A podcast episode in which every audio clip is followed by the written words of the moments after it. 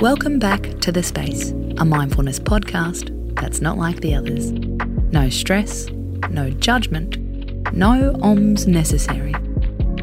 Every Friday, our theme for the day is We Made It, where we give you a mindfulness trick to celebrate your week and let go of any regrets.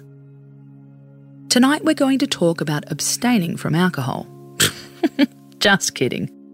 Sure, the Dalai Lama doesn't drink alcohol. He even suggests we swap vodka for horse milk. But after the year we've had, that might be asking too much. However, you can even turn happy hour into a mindful opportunity. If you're sculling drinks without tasting them, well, that's not very mindful.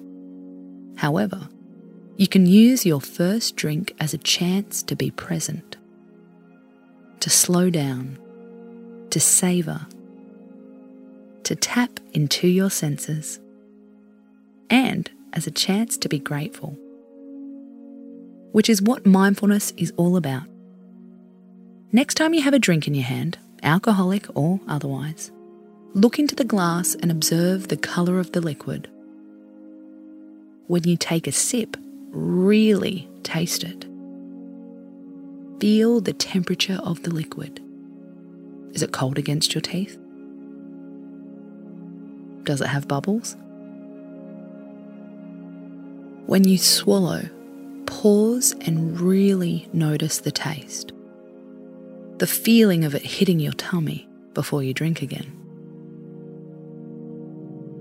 Researchers at the University College London have found that a short mindfulness practice can help people cut back their alcohol intake if you want to. Basically, if you're going to get another round, do it consciously. Own your choices. Switch off autopilot and really be in the moment. The best bit? Tomorrow, if you wake up a bit foggy, you can use the same technique to mindfully drink your coffee.